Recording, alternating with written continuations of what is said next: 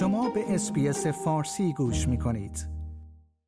دفتر بوریس جانسون نخست وزیر بریتانیا در پی تماس رهبران ائتلاف دفاعی جدید اعلام کرده که استرالیا، بریتانیا و ایالات متحده برای همکاری در زمینه تسلیحات مافوق صوت و قابلیت‌های جنگ الکترونیکی توافق کردند.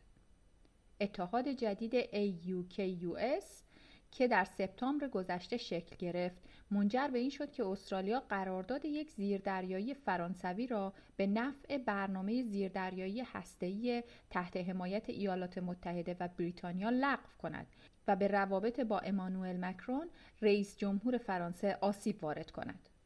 در بیانیه مشترک رهبران ای یو کی یو اس، آقای جانسون، جو بایدن رئیس جمهور ایالات متحده و اسکات موریسون نخست وزیر استرالیا با ابراز خوشنودی از پیشرفت برنامه زیردریایی‌های متعارف مسلح و هسته‌ای برای استرالیا تاکید کردند که متحدان در این زمینه در مناطق دیگر نیز همکاری خواهند کرد.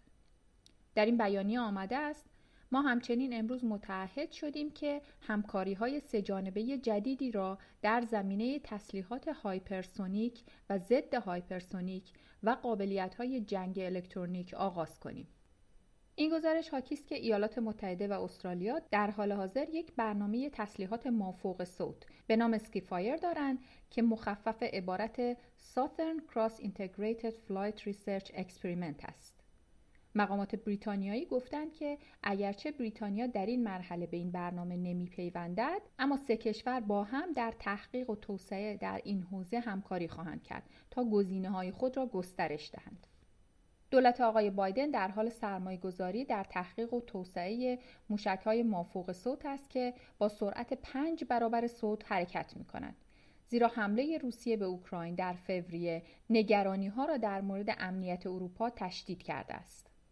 این رهبران گفتند با توجه به تهاجم بی‌دلیل، نامشروع و غیرقانونی روسیه به اوکراین، ما تعهد تزلزل ناپذیر خود را به یک سیستم بین‌المللی که به حقوق بشر، حاکمیت قانون و حل و فصل مسالمت‌آمیز اختلافات عاری از اجبار احترام می‌گذارد تکرار کردیم.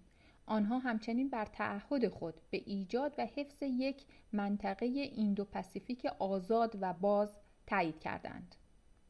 این در حالی است که روسیه ادعا می‌کند که در بیست و چهارم فوریه عملیات نظامی ویژه در اوکراین را برای غیر نظامی کردن همسایه خود آغاز کرده است.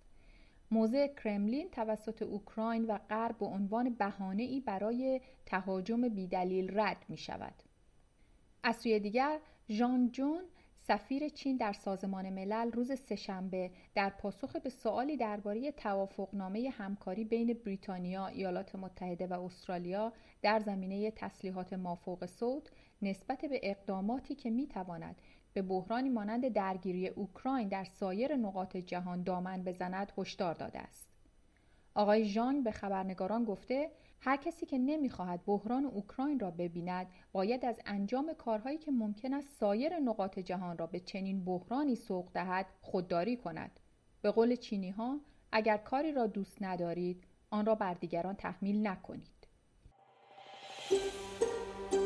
آیا می‌خواهید به مطالب بیشتری مانند این گزارش گوش کنید؟